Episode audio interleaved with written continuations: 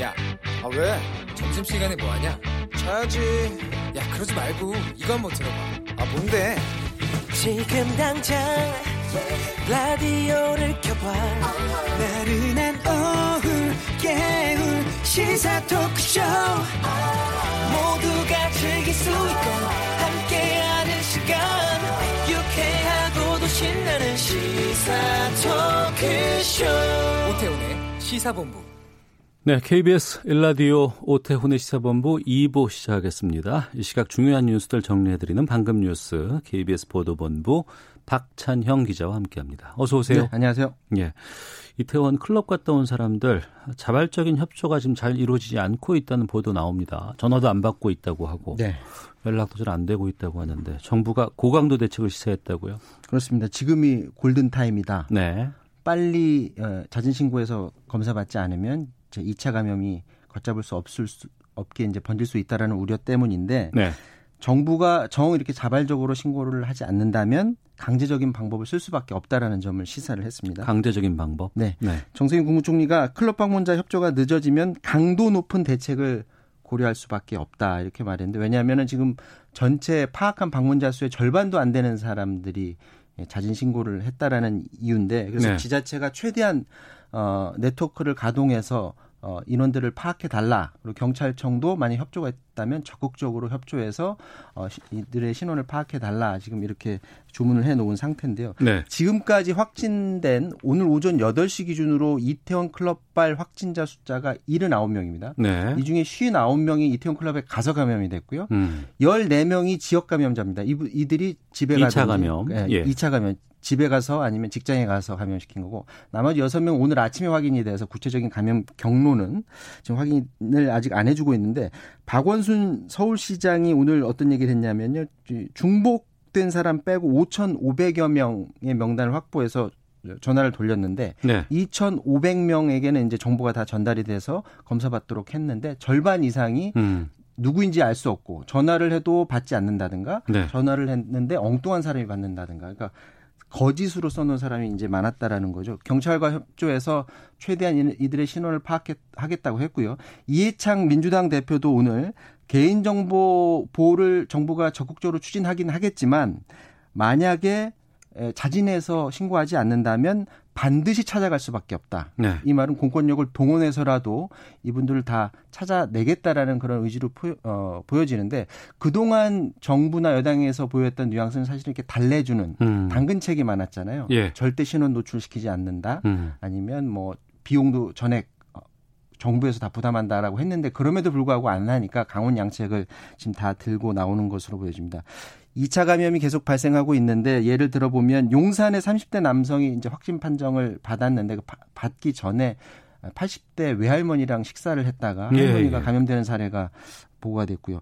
또 이태원 클럽에서 감염된 30대 남성이 건강한 줄 알고 클럽에 아, 클럽이 아니라 이제 헬스장에 가서 운동을 하다가 같이 운동하는 40대 남성이 감염되는 음. 그런 일도 발생했습니다. 하루 빨리 클럽에 가셨던 분들 자진 신고해서 이런 국민들의 우려를 좀 불식시켜 줬으면 하는 그런 바람입니다. 이 클럽에 간 걸 확인하는 게 아니고 그 몸 안에 바이러스가 있다는 걸 확인하기 위해서라도 검사를 받는 게 가장 중요한 것 같습니다. 자, 근데 이게 또 마침 학생들 등교가 지금 앞둬 있는 시점에서 이게 나와가지고 서울시 교육감이 고3 등교를 미루자고 했다고요? 그렇습니다.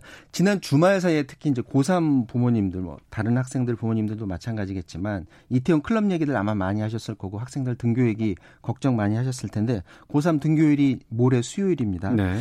조희연 서울시 교육감이 오늘 오전 SNS에 글을 올렸는데요. 모레로 예정된 고3의 등교를 일주일 동안 연기하고 어 그리고 확진 추이를 관찰한 다음에 등교를 최종 판단하자 이렇게 제안을 했습니다. 그러니까 강력한 사회 거리두기를 마친 5일부터 잠복기 2주 지나서 20일쯤 20일쯤 상황에 이태원 클럽발 어, 이 감염 사태가 어떻게 되는지를 보고 판단해도 늦지 않다라는 의견을 제시를 한 건데요. 네. 어, 필요하다면 등교 수업 일정 자체의 전면적인 재검토가 필요하다. 이를 정부에 건의한다라고 얘기를 했는데 교육부도 오늘 오전에 에, 브리핑을 했는데 학교 현장 의리, 의견들을 오늘 오전 중으로 지금 수렴을 했다고 하고요. 네. 현장의 의견, 그러니까 뭐 학부모나 학생들의 의견도 어, 수렴을 하겠는데 그 방법은 아직 정해지질 않았다라고 하는데 근데 사실 의견을 수렴할 시간이 얼마 없습니다. 음. 오늘 하고 내일 오전 그렇죠. 중으로 예, 예. 절차를 다 끝내야 되는데 다만 지금 예측할 수 있는 거는 교육부에서 뭐라고 했냐면 학생 안전이 최우선이라는 원칙이다라고 말을 했기 때문에 지금 이태원발 감염 때문에 우려의 시선이 높기 때문에 아무래도 방점이 연기 쪽으로 가지 않을까라는 그런 전망들이 많습니다. 네. 어, 지난주 월요일부터 취약계층을 대상으로 긴급 재난지원금 지급이 됐고 오늘부터는 이제 전 국민 대상으로 이제 지급이 됩니다. 온라인 신청을 오늘부터 받고 있는데 오전 상황 어떻습니까? 지금 일부 카드사에서 오전 9시 앞뒤로 해서 예. 약간 지연되는 현상, 음. 홈페이지가 약간 지연되는 현상이 발생했다고 하고요. 그 이후에는 대체로 원활하게 신청을 할 수 있다고 합니다. 아무래도 출근 이후에 신청하시는 분들이 계셔서 일부 어, 좀 문제가 있었던 것으로 보여지고 어, 있고요. 많이 홍보가 돼 있는데 공적 마스크 신청하는 거하고 똑같습니다. 네. 본인이 태어난 날 끝, 년, 연도의 끝자리에 맞춰서 월화수목금 맞춰서 신청을 하시면 되고 근데 이게 시티 카드 같은 경우엔 정부의 복지 포인트 시스템에 가입이 되어 있지 않다고 해요. 시티 카드가 뭐예요? 카드. 아 카드 회사. 네. 아 예 예 예. 예. 그래서 요 시티 카드는 이번에 신청을 할 수 없다라고 음. 하고요. 어, 16일 토요일부터는 언제든지 어, 신청을 할 수 있다고 합니다. 기부를 원할 경우에 그동안 우리가 알고 있기는 미리 신청하면 난 이제 기부 안 해도 된, 아, 기부해도 된다 이렇게 해- 알고 있었는데 네. 카드사 홈페이지에 들어가면 저도 아직 안 해봤습니다만 음. 카드사 홈페이지에 들어가면 내가 만약에 4인 가족 기준으로 100만 원을 받으면 나는 20만 원은 기부할 거야. 네. 나는 50만 원만 기부할 거야. 이렇게 만 단위로 끊어서 기부 액수를 정할 수 있도록 지금 다 돼 있다고 합니다. 그래서 예. 전액 기부가 부담이 된다면 음. 나눠서 기부해도 된다라는 소식이고요. 또 이제 지방자치단체가 자체적으로 재난지원금을 먼저 지급한 곳들이 있는데 그렇다면 이걸 빼고서 정부가 주는 건지 아니면 합해서 주는 건지 이 부분은 자치단체마다 다르니까 일단 신청해 보면 그건 알 수 있을 것 같습니다. 알겠습니다. 짧게 마지막 보겠습니다. 성착취 N번방 개설자 갓갓 체포됐네요. 네, 그렇습니다. 조주빈이 활약하기 전에 텔레그램에서 엠번방으로 활약을 했었던 어, 이 갓갓이 정- 경찰에 체포가 됐는데요. 24살 남성이라고 하고 구체적인 신원은 완전 구속영장을 지금 신청했거든요. 그 네. 신청 발부가 되면 그때 구체적인 신원을 알 수 있다고 하는데 지난해 9월에 자기 이제 수능 시험 준비하러 들어가야 된다라고 얘기를 해서 이, 이 사람이 고3이냐 어. 아니면 뭐 재수생이냐 예, 예. 논란이 있었는데 많이들 예측하기에 이거 다 속임수다라고 어. 했- 얘기를 했었거든요. 근데 24살 남성을 밝혀줬고 이 남성이 경찰에 와서 내가 가까시다라고 또 진술을 했다고 합니다. 예. 신상 공개 여부는 어 이제 그 구속이 된 다음에 음. 구- 위원회 아, 통해서 그렇죠. 이제 위원회 예. 통해서 결정이 될 것으로 보여집니다. 음, 알겠습니다. 방금 뉴스 KBS 보도본부 박찬영 기자와 함께했습니다. 고맙습니다.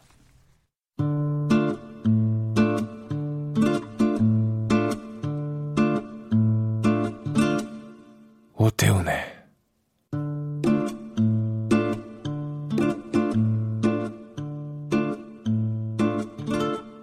시사본부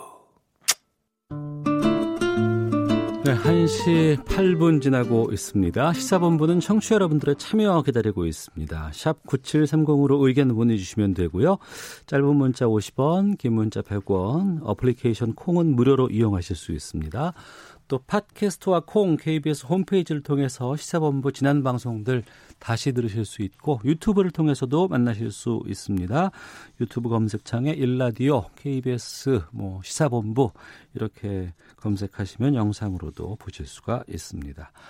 우리나라 둘러싼 치열한 외교 상황을 정리하고 분석하는 시간입니다. 외교 전쟁 외교부 전략기획관 지내셨습니다. 가톨릭대 국제학부의 마상현 교수와 함께합니다. 어서 오세요. 예, 안녕하세요. 예. 아, 외교 전쟁 오늘은 좀 트럼프 대통령과 관련해서 좀 얘기를 해볼까 하는데 먼저 이 코로나 19 관련해서 백악관에서도 코로나 확- 확진자가 나왔다면서요? 네, 가장 중요한 인물이 이제 그 아, 펜스 부통령의 그 대변인을 지내는 KT 밀러라는 분이 네. 그 이제 그 펜스 부통령이 이제 그 백악관 내에 그 코로나 바이러스 대응 TF가 있어요. 예. 다- 그 단, 그 대책 대, 대응 이제 반이죠. 음. 거기 이제 이제 멤버인데 네.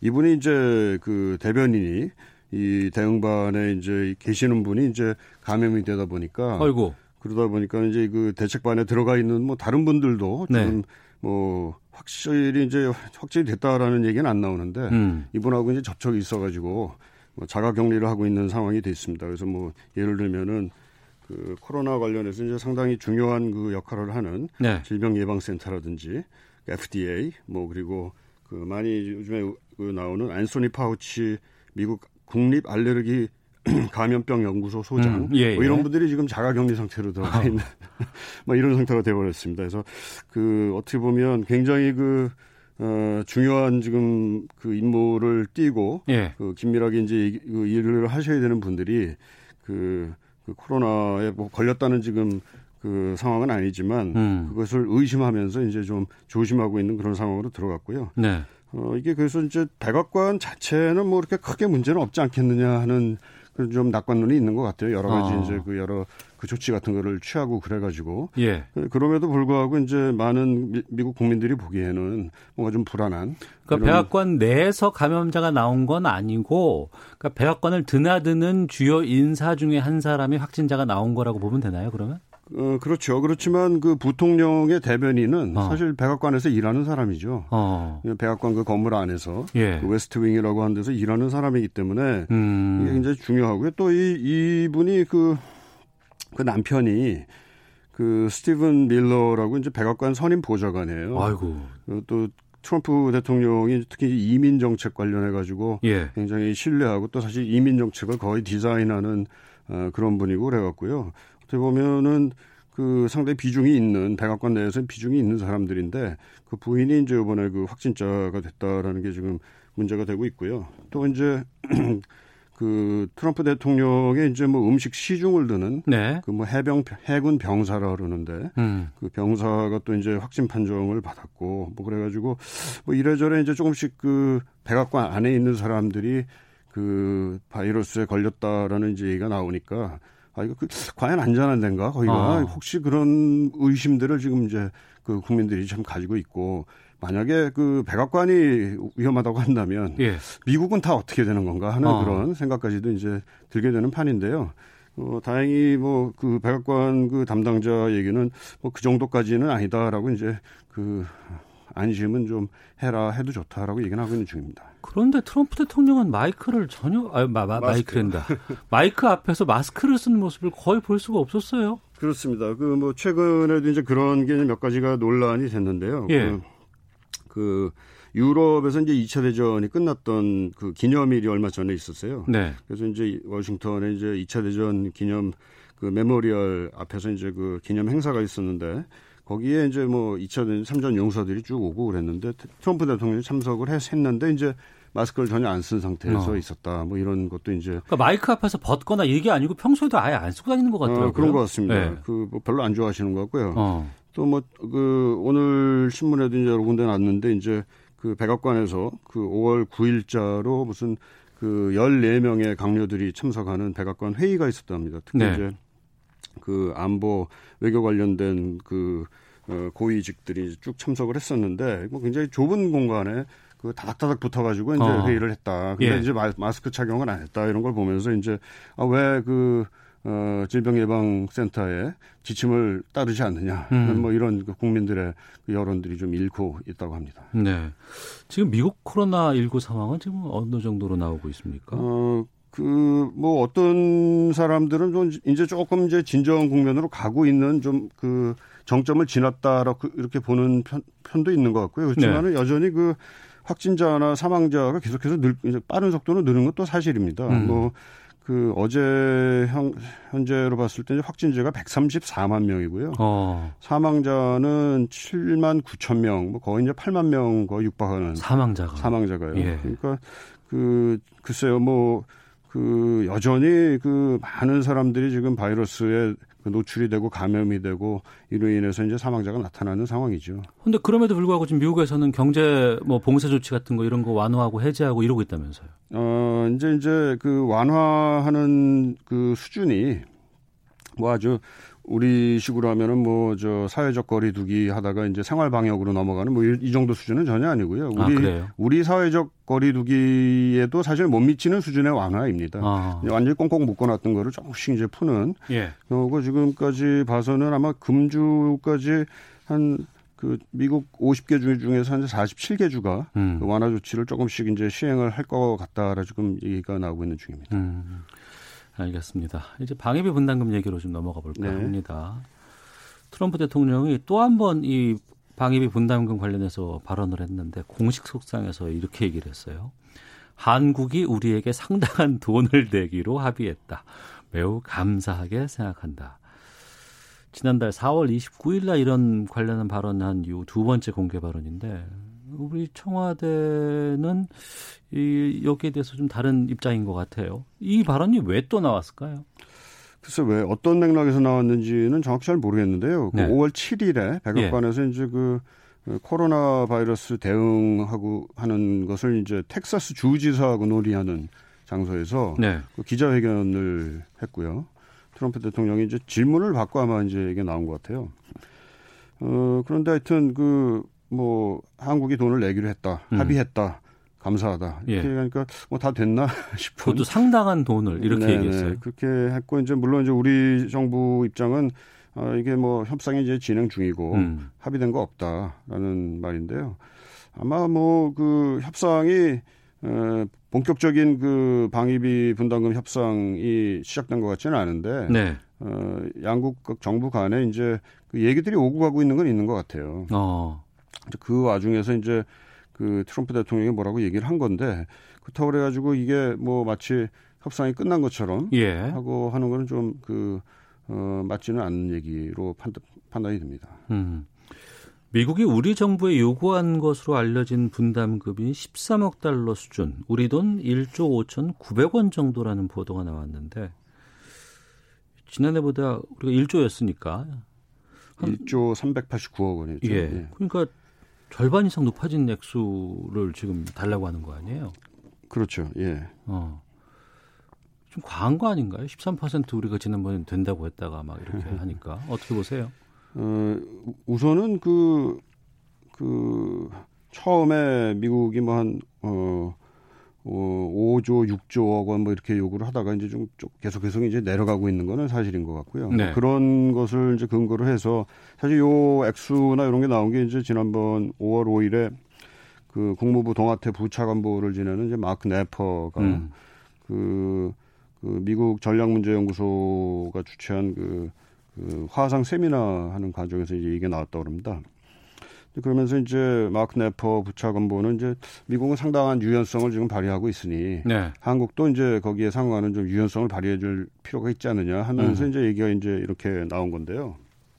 그래서 그 액수는 그 우리 입장에서 보면 상당히 이제 많은 그 증액인 게 사실이고요. 네. 우리가 애초에 뭐 과거에 그, 그 방위비 분담금 협상을 하게 되면은 2000년 중반 이후로 봐서는 대체로 10% 이내에 그 합의를 항상 인상을 했었거든요. 예를 들어서 예. 10차 SMA 때도 우리가 8.2% 음.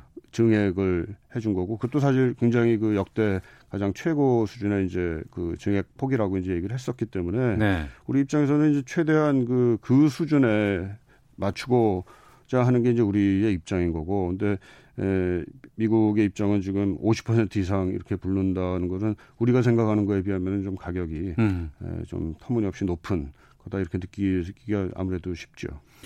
그러니까 애초에 갑자기 뭐 5조, 6조 이렇게 금액이 나왔었습니다. 물론 그게 터무니없는 거였는데 1조를 기준으로 해서 1조 5천억, 1조 5,900억 이렇게 뛰는 건 상당히 많이 뛰는 건데 5조, 6조를 불러버리니까 어 1조 5천억 정도면은 그래도 좀 되는 건가? 받아도 돼야 되는 건가? 이런 고민들 좀 있어요. 이 금액을 어떻게 보세요? 어, 뭐 5조, 6조 처음에 불렀던 게 좀 아무래도 우리 입장에서는 근거가 없다라는 생각이 네. 좀 드는 거고요. 그러니까 좀 많이 무리하게 좀 부풀려졌다라는 음. 생각이 들고 그래서 그걸 기준으로 지금 협상을 하는 건지가 조금 의문이 좀 있습니다. 음. 네. 그 근데 이제 하나는 그 이 지난번에 그 지난 그 언제였죠? 1월 달에 네네. 그 월스트리트 저널 그 어, 미국 신문에 그 폼페오 장관하고 이제 에스퍼 국방장관 두 사람의 이름으로 이제 그 기고문이 이제 한미 간의 그 방위비 분담금 협상과 관련된 기고문이 어, 예. 실린 게 있어요. 해를 넘겼으니까 뭐 예, 하겠죠. 예. 예 1월 1월 16일에 예. 나온 그 기사인데 거기에 보면은 이런 얘기가 있습니다. 그, 그 한국이 그 지금 한반도에 주둔하는 미군의 비용에서 가장 직접적인 비용이 들어가는 게 있는데 거기에 3분의 1만 지금 음. 내고 있다. 네. 이렇게 얘기를 했거든요. 근데 그거를 이렇게 환산을 해서 하고 또 과거부터 이제 미국이 한국이 이제 그 직접적 주둔 비용의 한 절반은 내야 되는 거 아니냐 이렇게 음.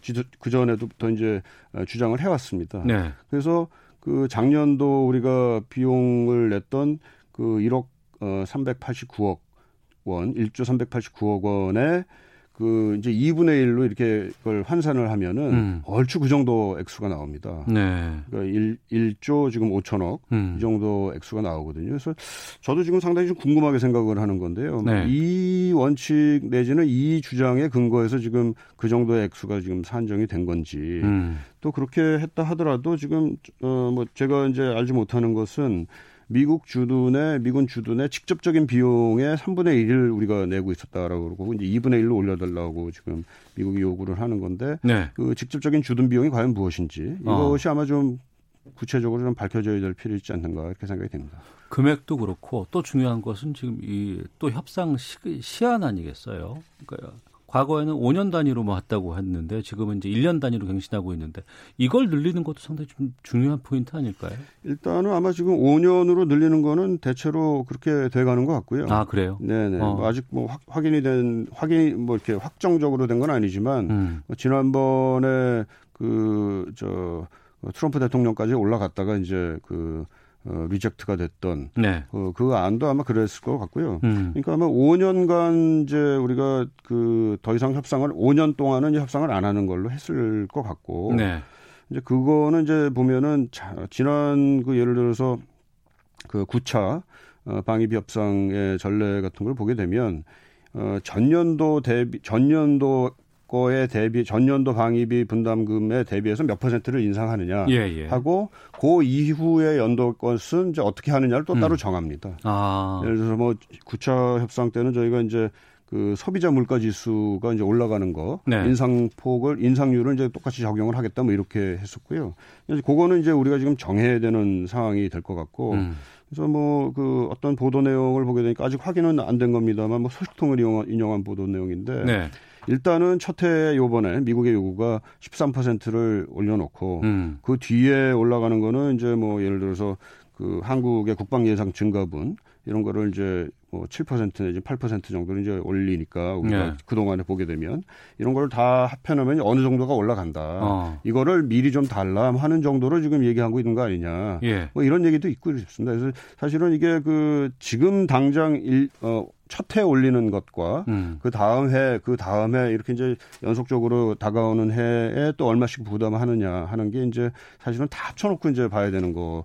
가 되지요. 예. 어떻게 보면 이런 차원에서 보게 되면은 어, 첫 해에 좀 많이 내달라 음. 하는 그, 그, 그 뒤에는 조금 조금씩 덜 내더라도 첫 해에 많이 내달라라는 그 요청이 아닌가. 네. 만약 그 소식통을 인용한 보도가 맞다 한다면 음. 그런 생각이 들고요. 만약에 그렇다 한다면 또 약, 약간 좀 추측입니다만 그것은 어, 첫 해에 어, 트럼프 대통령이 지금 그 요구하는 네. 것에 대한 어, 최소한의 그 어, 얼굴을 좀그 체면을 좀 차려줄 수 있는 음. 걸 해줘야 되는 거 아니냐 뭐 이런 거로 해석이 될 수 있는 근거 여지도 없지는 않은 것 같습니다. 네.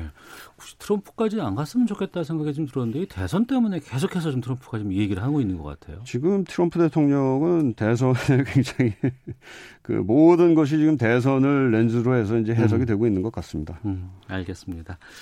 자, 아, 외교 현안 살펴봤습니다. 외교 전쟁 지금까지 가톨릭대 국제학부의 마상윤 교수와 함께했습니다. 오늘 말씀 고맙습니다. 네, 고맙습니다. 네, 자 이어서 기타 기상청 교통 정보 확인해 보도록 하겠습니다. 기상청 윤지수 씨입니다. 네, 대기 상황과 날씨 상황입니다. 봄철 불청객이라고 하는 황사가 날아들었습니다. 지금 수도권 지역과 강원 영서 지역을 중심으로 대부분 이 황사가 관측되고 있는 상황이고요. 이 때문에 서울이나 경기도의 경우 지금 미세먼지 수치가 무려 180 마이크로그램을 넘는 상황입니다. 지금 초미세먼지의 경우도 전라북도와 광주 지역을 중심으로 나쁨 단계를 보이고 있는데 황사와 또 중국 쪽에서 날아든 미세먼지, 우리나라에서 있던 미세먼지의 영향을 받아서 오늘 오후까지는 중부지방을 중심으로 대기 상황이 나쁨 단계, 또 전라북도나 광주 지역은 일시적으로 나쁨 단계가 예상되고 있습니다. 서울과 경기도 중부, 북부, 동부의 경우 지금 미세먼지 주의보도 함께 발효 중이라는 점 참고하시면 좋겠고요. 내 일은 일단 보통 단계가 예상되긴 하지만 오늘 내몽골 고원 부근에서 다시 한번 황사가 발언이 할 가능성이 높아서 내일 대기 상황도 좀 지켜봐야 하는 상황입니다. 한편 강원도 중북부 산간 지역, 강원도 북부 동해안 지역 강풍특보가 발효되고 있는데 오후에는 조금씩 바람이 약해지면서 이 강풍특보는 풀리겠습니다. 높은 산간의 경우 밤까지는 강풍이 좀 더 몰아친다는 점 염두에 두시는 것이 좋겠고요. 오늘 밤부터 내일 새벽 사이 중부지방은 약한 기압골의 영향을 받기 때문에 비 예보가 있습니다. 강원 영동지방을 제외한 중부지방과 전라북도 북부, 경상북도 북부 지역을 중심으로 비가 조금 내리겠고 예상 강우량은 5mm 미만이 되겠습니다. 내일 황사만 아니라면 내일은 대체로 맑은 날씨가 예상되고요. 중부지방만 오전까지는 구름량이 좀 많겠습니다. 오늘 낮에 기온이 다소 올라 조금 덥겠습니다. 대구와 울산은 27도, 세종, 대전, 광주, 부산 등은 25도, 서울은 21도의 낮 기온 예상됩니다. 지금 서울 기온은 21도, 습도는 24%입니다. 지금까지 대기 상황과 날씨 정보였습니다. 다음은 이 시각 교통 상황 알아보겠습니다. KBS 교통정보센터의 임초희 씨입니다. 네, 이 시각 교통정보입니다. 고속도로는 사고와 작업 구간 소식입니다. 현재 중앙고속도로 춘천 방면 군위휴게소 부근 2차로에서 사고를 처리하고 있어서 뒤로 3km 구간 정체고요. 중부내륙고속도로 양평 쪽 정체는 작업 때문입니다. 연풍터널 부근 1차로에서 하고 있는 터널 전기시설물 교체, 교체 공사 때문에 6km 정체고요. 청주 영도고속도로 청주 방향 수리티 터널 부근 4km 구간이 막히는 이유도 작업을 하고 있어서입니다. 논산 천안 고속도로는 논산 방향 남공주 부근 작업 때문에 4km 정체고요. 영동 고속도로 강릉 쪽은 면온에서 봉평 터널 부근 2차로에서 노면 보수 공사를 하고 있어서 면온 부근 3km 구간이 막히고 있습니다. 서울 시내는 올림픽대로 잠실 쪽 한강대교를 지난 4차로에서 화물차 관련 사고가 발생했고요. 이후 동작대교와 반포대교 사이 1차로에는 고장난 차가 서 있어서 정체가 노량진 수산장부터 반포대교 쪽으로 이어져 있습니다. KBS 교통정보센터였습니다.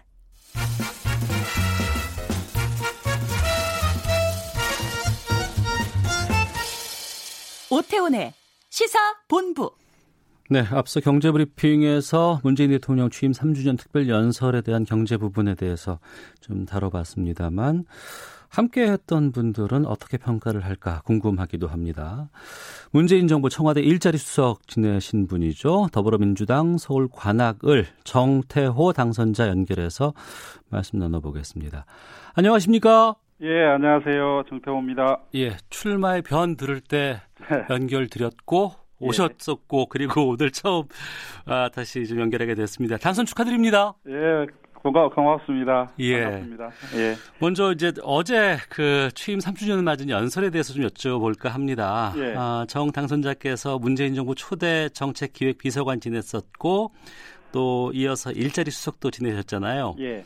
문재인 정부의 정책 통으로도 꼽히는 분인데 어제 취임 메시지 어떻게 들으셨습니까?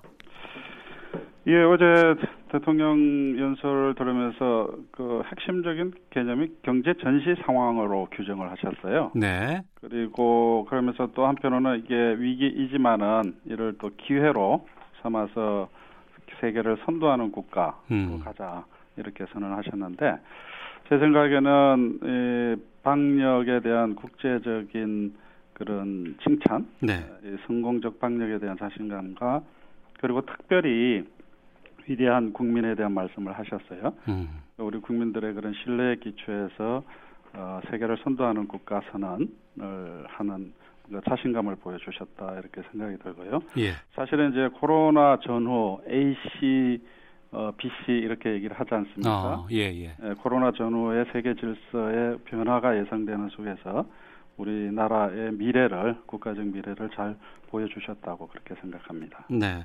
말씀하신 것처럼 코로나 19로 인한 경제 위기에 대해서도 좀 강조가 있었습니다. 네. 특히 고용 문제에 대한 언급이 있었고 예. 이전 국민 고용보험 시대에 기초를 놓겠다라는 내용이 포함되어 있는데 이 부분은 어떻게 보세요? 예, 이번에 그 코로나 사태를 보면서 우리 어, 일자리 고용 안전망이 얼마나 허술한지가 드러났죠. 네. 특히 이제 취업자 중에서 거의 50% 이상이 무방비 상태에 놓여 있는 것도 봤고 또 자영업 하시는 분들이 엄청 힘듦에도 불구하고 어떠한 그 사회정책적 지원을 받을 수 없는 그런 상황도 우리 저희들이 목격을 한 거죠. 그런 상황에서 어, 앞으로 어, 대통령께서 이 일자리 안전망, 네. 고용 안전망을 국가적인 의제로 음. 제시하신 것이다. 아, 저는 그렇게 보고 있습니다.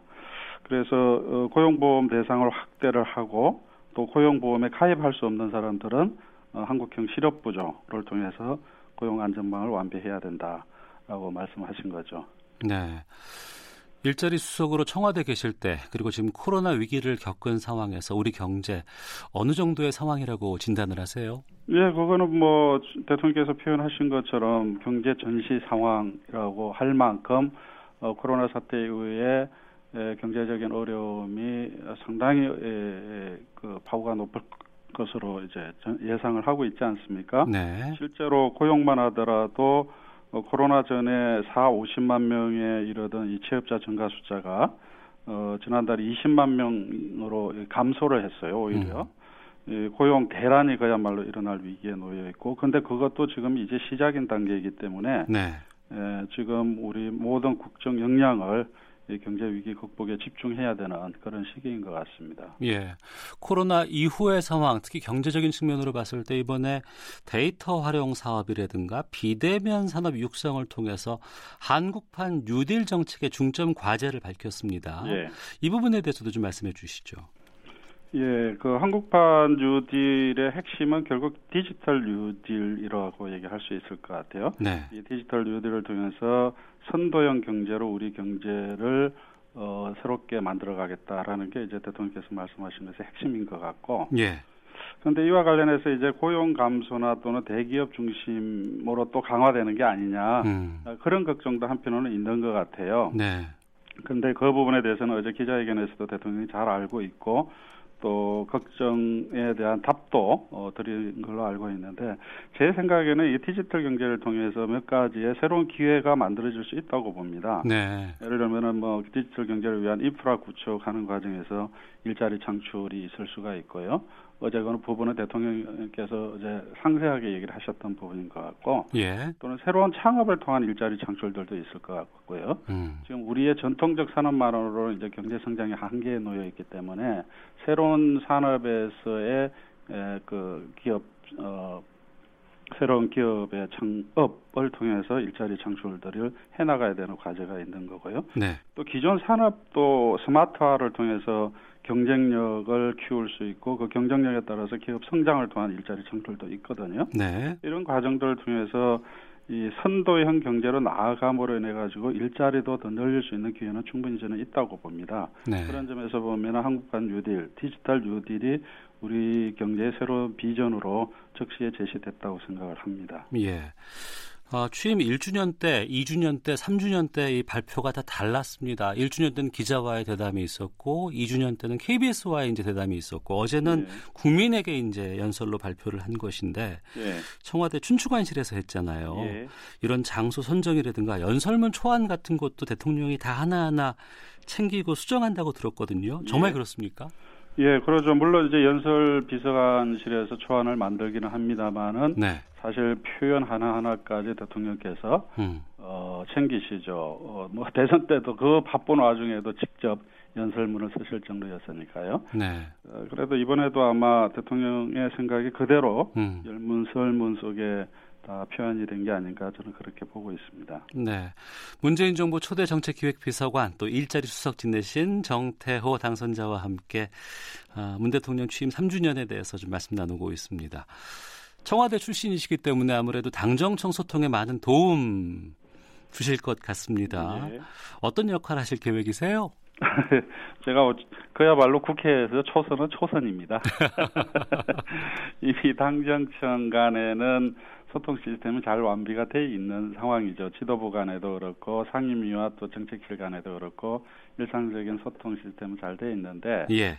에, 그 시스템이 결국 제일 잘 가동되도록 도와주는 게 저희의 역할인 것 같아요. 네. 어, 제가 뭐 그 시스템 속에 들어간다면은 더할 더 말할 나위도 없겠지만 음. 어, 뭐 초선이기 때문에 그럴 가능성은 별로 없다고 보고 아무래도 제가 이제 국정과제를 관리했던 사람이기 때문에 당 내에서 대통령 또는 우리 정부의 국정 철학이나 또 정책 방향 또 정책 내용을 전반적으로 잘 어, 설명할 수 있는 그런 기회를 많이 가지면 좋겠다라는 생각을 가지고 있습니다.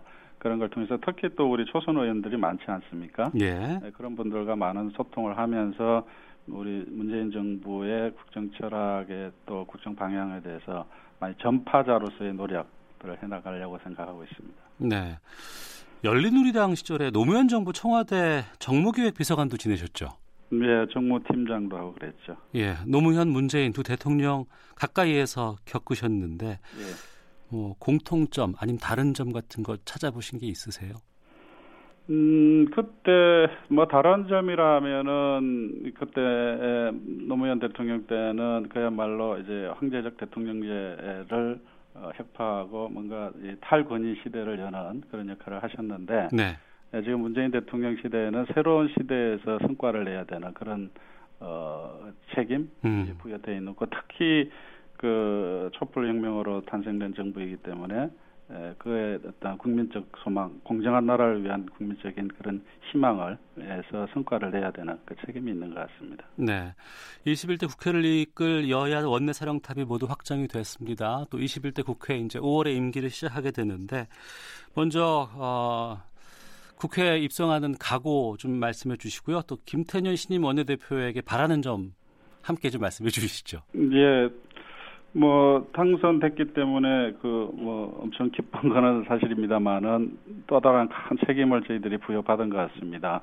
아, 바로 코로나 사태 극복뿐만 아니라 다가올 경제 위기를 어떻게 극복하느냐의 문제인데 에, 저는 뭐 청와대 또 있었기 때문에 에, 이 경제 위기를 극복하는데 우리 당이 총력을 기울일 수 있도록 어, 최선의 노력을 다해야 되겠다는 생각을 가지고 있고요. 예. 마찬가지로 김태년 어, 신임 원내대표도 그 책임을 명확하게 인식하고 계신 것 같더라고요. 음. 어, 결국은 원내대표로서 어, 정부 여당 당정청이 일체감을 가지고 어, 경제 위기 극복에 나서도록 하는 것이 제일 중요할 것 같고요. 네. 그리고 어, 야당과의 협상을 통해 가지고 어, 정치적으로도 어, 우리 위기 극복에 에, 국민 역량을 결집할 수 있는 그런 분위기를 만드는 게 되게 중요할 것 같습니다. 알겠습니다. 오늘 말씀 여기까지 듣도록 하겠습니다. 고맙습니다. 예, 감사합니다.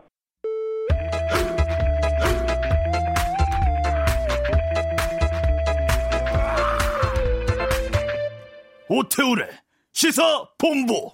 네, 1시 38분 향하고 있습니다. 주말 동안의 이슈를 정리하고 이번 주에 눈여겨볼 소식들 살펴보는 시간입니다. 시사구말리 문화일보의 이현종 논설위원 자리하셨습니다. 어서 오세요. 네, 안녕하세요. 예. 그리고 오늘 시사구말리에는 처음 출연하셨는데 오마이뉴스에서 국회 출입만 10년 넘었다고 합니다. 박정호 기자와 함께합니다.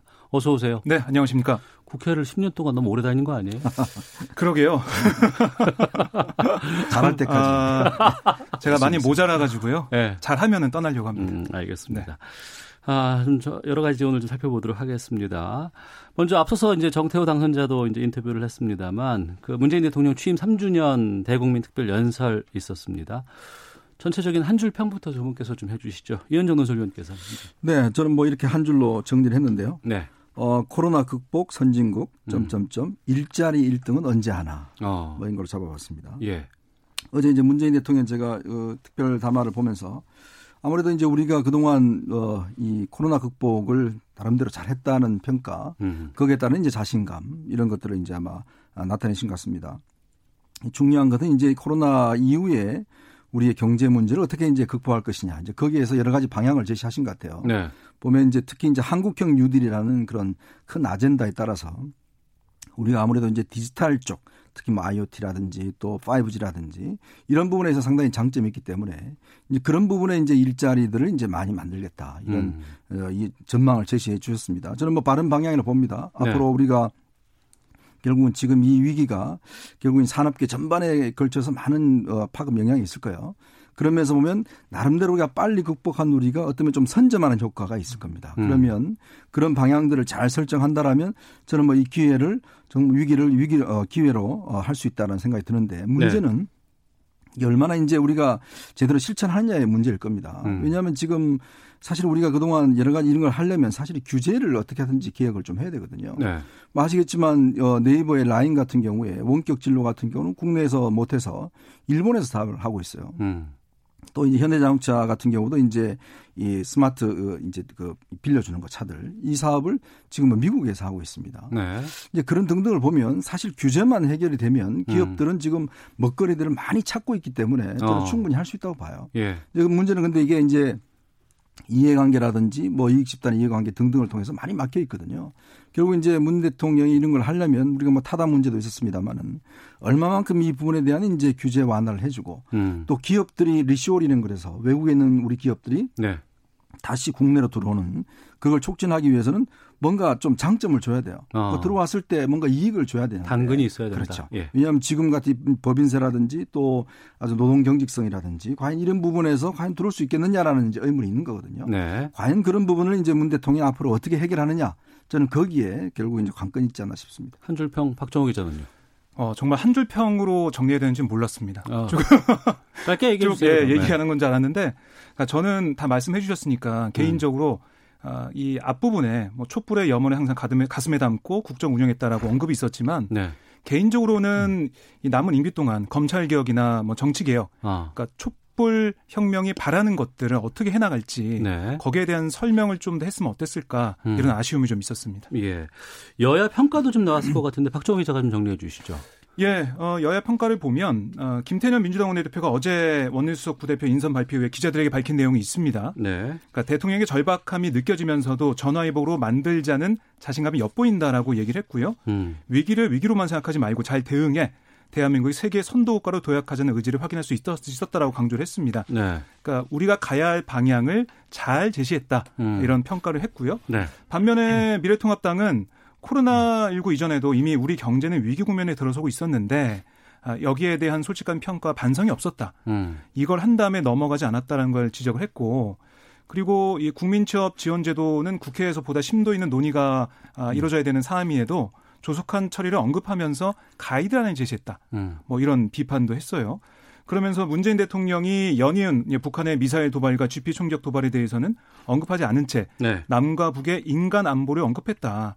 아, 이거는 문재인 정부가 남북 관계에서 현실 인식을 제대로 하지 못하고 있는 걸 보여준 게 아니냐 아, 이런 평가를 내렸습니다. 네, 이런 야당의 평가에 대해서는 어떤 입장이세요? 그러니까 지금 우리가 야당이 걱정하는 부분이 지금 사실은 이제 1차 추경, 2차 추경 그리고 또 있을 이제 3차 추경 네. 합하면 한 100조 넘게 이제 우리가 적자 국채를 이제 발행을 하게 되거든요. 그럴 될 경우에 이제 올해 재정 건전성이 굉장히 악화될 수밖에 없습니다. 음. 지금 뭐 우리가 40% 정도를 이제 마지노선을 하고 있는데 한 45% 정도로 상승할 수가 있거든요. 네. 근데 문제는 이제 어떤 초유의 위기 상황이기 때문에 재정을 투여하는 거는 뭐 어쩔 수가 없을 거예요. 그러나 문제는 이제 이 재정 투여를 과연 이제 얼마만큼 우리가 어, 국제 신인도와 맞게끔 음. 또 위기에 하게끔 하느냐 이제 이게 관건이죠. 네. 예를 들어서 우리가 뭐 남미나 이런 사태를 보면 이게 뭐 국채를 많이 발행하다 보면 사실 신용도가 떨어지고 신용도가 떨어지면 결국 이제 국가 신인도가 많이 떨어지면 우리가 부채가 많이 쌓이고 음. 그게 결국 이제 재정 위기로 오는 거거든요. 이제 그런 부분들을 어떻게 감안해서 실제로 이제 적절히 하느냐가 이제 관건일 것이고 또 하나는 이제 앞으로 우리가 이번에 드러났지만 문재인 정부가 이제 소득 주도 성장이나 이런 것들을 계속 지속하겠다는 이야기를 했지 않습니까? 네. 근데 한편으로 보면 이번에 우리가 바이오 업체들이 진단 키트 만들고 또 이게 저 마스크 만들고 했는 게 어떤 면에서 보면 과연 이게 주 52시간을 계속 했더라면 이게 할 수 있었을까라는 음. 부분에 대한 의문이 있는 거죠. 네. 그러니까 그런 부분이 있기 때문에 특히 IT나 이쪽 같은 경우는 정말 창의성을 요구하고 음. 집중도를 음. 요구하는 기업에 예.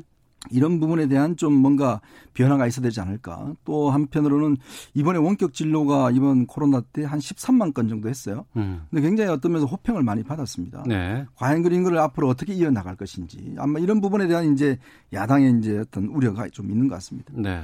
그, 그 부분인데 대통령 메시지를 보면 이제 여야의 협의를 통해서 이제 풀어야 될 부분들이 상당히 좀 있는 네. 것 같습니다. 그러니까 국회 본회의에서 절차를 통과시켜야지만 완성될 수 있는 부분들이 상당히 좀 있는데 요즘 20대 국회 분위기 포함해서 좀 어때요? 지금 국회 상황은?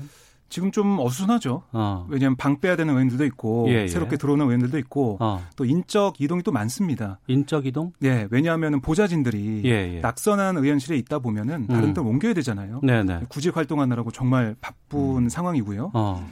그리고 어, 또 방을 바꾸는 의원들도 있어서 예. 이사를 준비하고 있고 제가 의원회관 가봤더니 막 책 같은 것도 많이 쌓여 있어서 음. 좀 어수선하다는 분위기가 들었고 특히 지금 분위기를 보면 의원들 같은 경우는 뭐 상임위 지원 문제, 네. 내가 갈 상임위 뭐 국토를 가고 싶은데 음. 산자위를 가고 싶은데 여기를 뭐 지원하고 있는 상황이다. 어떻게 하면 갈 수 있을까? 네. 여기저기 알아보고 있는 분위기라고 어. 할수 있고요. 그리고 뭐 20대 국회 막바지라서 어, 법안 처리에 대해서도 빨리 국회 본회의 열어야 된다. 어. 이런 얘기를 하고 있는데 제가 오늘 몇몇 의원들 통화해 봤는데 본회의가 원래는 뭐 내일 정도 열린다고 민주당에서는 알고 있었는데 음. 그게 지금 진행이 안 되는 음. 상황이잖아요. 네. 조호영 통합당 원내대표가 지금 부친상을 음. 당해서요. 10일이 어, 발인이고 13일 정도에 복귀할 것으로 보이는데 예. 이런 국회 본회의를 빨리 열어야 되고 15일 안에 열고 만약 그게 안 되면 다음 주에 열어야 되지 않겠냐 이런 음. 얘기를 좀 많이 하고 있습니다. 음. 이현정 문화일보 논설위원 박정호 오마이뉴스 기자와 함께 시사구말리 앞서서 이제 잠깐 뭐 부친상도 얘기를 하셨습니다만 21대 국회 여야 세 원내 사령탑이 모두 확정이 됐습니다. 어, 여기에 대해서 좀 입장 좀 듣도록 하겠습니다.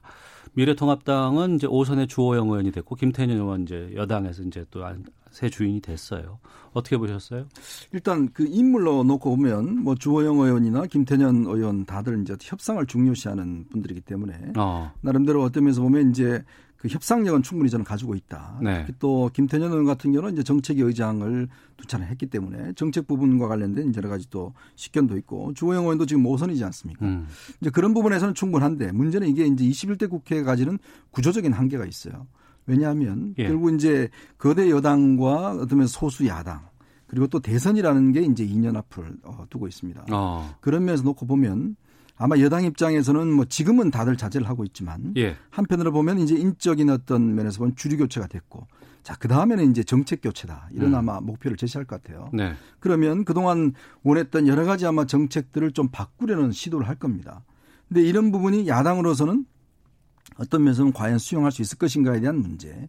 그렇게 해서 결국 이제 대선이라는 큰 어떤 그 정치 이벤트를 놔두고 결국 대결의 국면으로 가는 게 아닌가라는 측면들. 음. 저는 뭐 사람의 어떤 뭐 협상력 높고 나를 떠나서 아마 이제 상임위 구성에서부터 저는 상당히 충돌이 있을 것 같아요. 네. 왜냐하면 법사위 같은 경우에 예, 예. 지금 사실은 여당은 어떤 면에서 보면 뭐 입법, 사법, 행정 권력을 다 가졌잖아요. 어. 근데 어떤 면에서 야당이 지금 견제할 수 있는 마지막 카드는 법사위입니다. 예. 근데 이제 그걸 가져오겠다는 거거든요. 음. 뭐 국토위나 산자위를 주더라도 반드시 예결위와 법사위는 가져가겠다는 것인데 예결위와 야당, 법사위는 그렇죠. 야당 입장에서 보면 그것마저 내주면 음. 야당이 어떤 면에서 보면 뭐 거부할 수 있는 견제할 수 있는 수단이 하나도 없어요. 네. 근데 과연 주영원 조영 어, 대표가 저는 그 양보하기 쉽지 않거든요. 음. 아마 그때부터 저는 아마 갈등이 좀 시작되지 않을까. 네. 그래서 구조적으로 보면 저는 21대 국회 그렇게 썩 그렇게 만만한 국회가 될 것 같지는 않습니다. 박정 기자는요. 저도 비슷한 생각을 해봤는데요. 네. 그런데 워낙에 지금 의석수가 많이 차이 나고 있기 때문에 어. 만약에 법사위와 예결위를 민주당에서 가져오지 않는다. 예. 그러면은 이 많은 의석을 갖게 된 그런 의미가 사라진다고 민주당이 좀 보고 있어요. 어. 김태년 원내대표는 어떻게든 법사위는 가져온다. 예. 아, 그리고 차선책으로 뭐 제가 듣기로는 일하는 국회 법안이라도 통과시킨다. 만약에 정 안 될 경우에는 일하는 국회? 네. 그러니까 패스트트랙 기간을 어. 330일이 아니라 네. 90일로 줄인다. 음. 그래서 팍 줄여 가지고 법안을 빨리 처리할 수 있게 한다. 네. 그게 제가 볼 때는 차선책인데 차선책까지는 안 갈 것 같아요. 김태년 어. 원내대표 스타일이 예. 추진력이 좋습니다. 어. 그래서 저 제가 볼 때는 어, 만약에 협상을 하더라도 예. 결국에는 의석수가 가지고 있는 힘을 음. 쓸 때는 쓰지 않을까라는 생각이 들더라고요. 예. 그러니까 이 말씀하신 상임위 문제가 있고 또 하나는 공수처 관련된 음. 아, 그러니까 이 사법개혁 관련해서 아마 또 큰 충돌이 있지 않을까 생각이 듭니다. 네. 왜냐하면 주호영 원내대표 같은 경우도 이 법관 출신이거든요. 음. 그러니까 사법개혁에 대해서 어, 어떻게 보면은 좀 민감해요. 뭐 음. 그런 부분들을 쉽게 물러서지 않을 걸로 보이고요. 그러니까 이인영 원내대표도 어, 전대협 출신으로 음. 뭐 운동을 했었고 시민운동 했었고 그리고 그 김태현 의원도 마찬가지고요. 또 이쪽에서 보면 나경원 원내대표도 법관 출신이고요. 조원영 네. 의원도 법관 출신입니다. 어. 어떻게 보면은 이 느낌이 예. 20대 국회랑 비슷하게 갈 수도 있겠다는 생각이 들더라고요. 그러면 안 되겠지만. 어. 네. 법사위가 견제할 수 있는 장치가 그 자구 조정이라는 네. 그런 부분들이 상당히 좀 크다면서요? 그렇죠. 법사위원장이 네. 어떤 면에서 보면 이제 그 계속 거부를 할 경우에 네. 법 통과하기 어렵죠. 음. 어, 이제 위원장의 어떤 권한이 있기 때문에 네. 위원장이 의사봉을 뭐 야당 여당 간사한테 넘기지 않은 이상 그러니까 다른 상임위에서 아무리 법안을 네. 만들어서 통과를 시켜놔도 법사위에서 이 자구 조정 때문에 갖고 있는 그 기간이 그렇죠. 길면 길수록 그렇습니다. 이 법안이 본회의로 올라가지는 못하는. 그래서 이것 때문에 패스트트랙을 이제 그 어. 기간을 줄이면 예. 이제 어, 법사위의 어떤 그런 권한을 좀 줄일 수 있지 않을까. 지금은 어. 이제 그렇게 되면 법사 패스트트랙 올려버린 거거든요. 예. 그럼 한 1년 정도 걸리잖아요. 네. 어. 이제 그러니까 이제 지금은 그 기간을 아예 아예 그냥 법사위를 못 차지하면 음. 그 기간을 줄이는 이제 패스트트랙 법안도 이제 통과하겠다는 예. 얘기죠.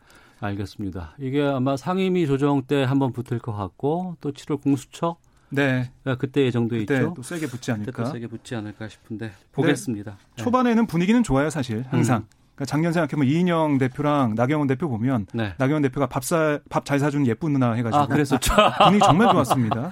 예, 초반에는 초반엔 좋습니다. 아, 알겠습니다. 기억이 있네요. 네. 자 시사구말리 다음 주제로 가보도록 하겠습니다. 아, 지난 주에 그 위안부 피해자 이용수 할머니가 더 이상 수요 집회에 참석하지 않겠다고 밝혀서 파장이 일고 있었고 이게 지금 계속해서 지금 이어지고 있습니다. 그리고 조금 전에 한 10시 반쯤에 정의기억연대에서 기자회견을 가진 것으로 알고 있었는데 박정우 기자, 네. 이 어떤 문제로 지금 갈등을 빚고 있는 거예요? 그러니까 이용수 할머니가 지난 7일 기자회견을 열었는데요. 네. 거기서 뭐라고 했냐면 매주 주한 일본 대사관 앞에서 열리는 수요 집회가 사태 해결에 전혀 도움이 되지 않는다라고 얘기를 했습니다. 네. 뭐 다 놀랐죠. 음. 이런 얘기를 할 줄 몰랐으니까요. 그리고 참가자들이 낸 성금이 어디에 쓰이는지 모르겠다라고 음. 또 주장을 했어요. 네. 그러니까 뭐 어, 돈을 받은 것도 없고 뭐뭘 뭐 해달라고 했는데 해주지 않았고 뭐 이런 여러 가지 얘기를 했어요. 그러니까 거기에 대해서 그 정의연은 뭐 할머니에게 보낸 기부 영수금까지 뭐 공개하면서 음. 기금 운영이 좀 잘 투명하게 이루어지고 있다라고 해명을 했고요. 네. 오늘 다시 기자회견 했습니다. 예. 그래서 뭐라고 했냐면 아, 지금 2017년, 2018년, 2019년까지 기부를 한 부분이 있거든요. 예. 그게 한뭐 20억이 넘는 금액인데 음. 그 중에 9억여 원을 그러니까 41%를 다 피해자 지원 기금을 썼다라고 얘기를 했습니다. 예. 그러니까 그만큼 많이 지원을 했다라는 건데요.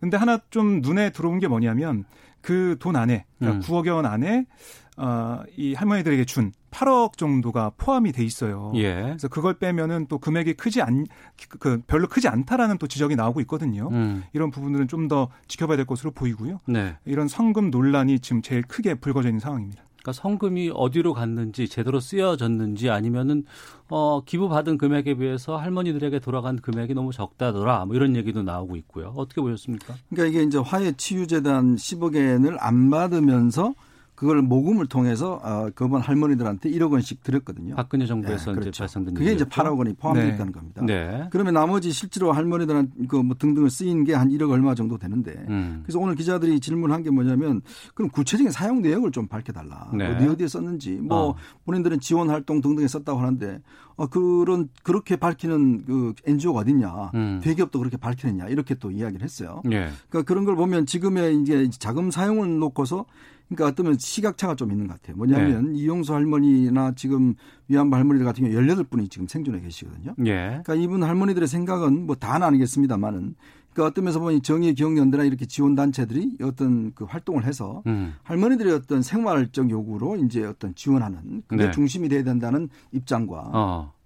정의의 기억연대 같은 경우는 이거는 이제 시민단체라는 거죠. 예. 그러니까 시민단체는 어떤 면에서 보면 자기들 쓰는 돈이 많지 않습니까? 음. 그러니까 어떤 면에서 보면 그것이 중심이다는 그런 어떤 좀 개념차가 있는 것 같아요. 예. 또 하나는 이제 윤미향 이제 그 어, 더불어시민당 당선인 지난번 이제 정의영인데 이사장 출신이죠. 예, 예. 이분이 국회에 간 이번에 당선인 된 부분에 대한 예, 예. 이 시각차가 분명히 있는 것 같습니다. 어. 그러니까 할머니 입장에서는 아니 왜 우리 문제 해결하지 않고 지금 뭐 어떻게 동의를 받아서 갔느냐. 예. 즉이 과정이 어떤 면에서 보면 내부 동의에서 간 것인지 아니면 음. 윤미향 당선인 그냥 혼자 어떤 뜻에 따라서 간 것인지 이런 부분에 대한 이제 시각차가 있는 것 같고요. 그다음에 이제 수요 집회와 관련해서도 이게 어 지금 이용수 할머니는 너무 한일 간의 갈등만 좀 키우는 게 아니냐. 네. 이 어떤 면에서 좀 서로 한일 청소년들 간에 좀 어떤 교류나 또 이런 것들을 가야 되는데 너무 음. 어떤 면에서 보면 인권 문제가 너무 정치화된 거 아닌가라는 이제 그런 의문들을 제기를 한 거거든요. 네. 그래서 오늘 기자회견에서는 이제 자금 사용 문제에 대한 이제 이야기를 했는데 어. 저는 좀 더 구체적으로 앞으로 발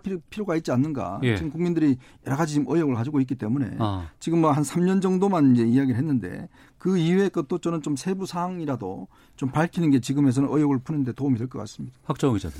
예, 뭐 사실관계가 필요하다면 다 확인해야 될 거로 보이고요. 민주당에서도 음. 이해찬 대표가 그 윤당선인 윤미안 당선인에 대해서 어, 언론에 나온 이야기만 듣지 말고 음. 그걸로만 듣고 판단하지 말고 사실관계 조사해 보자라고 네. 얘기를 했습니다. 그러니까 당내에서도 만약에 뭐 윤미향 당선인이 사적으로 유용한 부분이 있다면 책임져야 되는 거고 사실관계를 다 다 끄집어 내놓고 판단해 보자 이렇게 음. 얘기를 하고 있거든요. 네. 지금 양쪽의 주장만 지금 나오고 있어가지고요. 그걸로는 확실하지 않다라는 입장입니다. 수요 집회 취재도 오래 하셨죠? 네, 가서 뭐 생중계도 많이 하고 어, 그랬었죠. 예. 네. 그러니까 지금 이게 할머니 지원에 대한 부분이 있고 또 하나는 이 정의기억 연대 활동을 통해서 어, 외국의 많은 사람들에게 이 위안부 피해자들에 대한 것들을 알리는 이런 역할도 상당히 좀 중요하거든요. 그렇습니다. 근데 또 그동안은 이게 여기에 대해서 전혀 얘기가 없다가 지금의 시점에서 이게 불거진 거는 왜 그렇다고 보세요? 그러니까 이게 저는 아마 결정적인 이유는 결국 윤미향 당선인의 국회 진출 문제가 아마 자극제가 된 것 같아요. 음. 그러니까 어떤 면에서 보면 이제 할머니들 입장에서 보면 특히 이번에 이제 코로나 그 이용수 할머니도 대구에 사시는데 네. 코로나 때문에 이제 오랫동안 어, 자택에 이제 계셨거든요. 이제 그런 상황에서 과연 이제 지금 18분밖에 안 남았는데 한편으로 이제 그동안 어쩌면 30년 동안 같이 운동을 해왔던 사람인데 어, 이번에 사실은 이제 다른 그 가자 평화당 인권 평화당인가요? 그쪽에 있는 분이 이제 원래 그, 이제 연합당 이제 같이 합해서 들어가기로 이제 그쪽에 했는데 공천이 탈락을 했어요. 아, 더불어시민 그, 더불어 시민당 쪽에 연합정당에 예. 그렇죠. 원래 네 개 정당이 음. 이제 같이 하기로 했는데 그러면서 이제 윤미향 당선인이 거기 이제 7번으로 들어간 거거든요. 예. 그러니까 그런 부분에 대한 이제 조금의 한, 한편으로 보면 좀 배신감이 있지 않나라는 그런 어. 생각도 추정도 하실 수 있어요. 예. 말문 입장에서 보면 물론 뭐 윤미향 당선인은 상의를 하고 격려해 줬다고 이야기를 하지만 그런 적이 없다라고 이야기를 하고 있기 때문에 음. 그런 부분은 좀 더 이제 밝혀내야 될 부분이 있는 것 같습니다. 알겠습니다. 시간이 다 돼서요. 여기서 좀 마치도록 하겠습니다. 하지만 이 상황들은 이 진실 공방은 좀 확실하게 네. 좀 매듭줘야 될 것 같습니다. 그렇습니다. 자 시사구말리 이현정 문화일보 논설위원 박정호 오마이뉴스 국회 출입 기자와 함께했습니다. 두 분 말씀 고맙습니다. 네, 고맙습니다. 고맙습니다. 예, 저도 인사드리겠습니다. 오태훈의 시사본부 내일 다시 찾아오겠습니다. 안녕히 계십시오.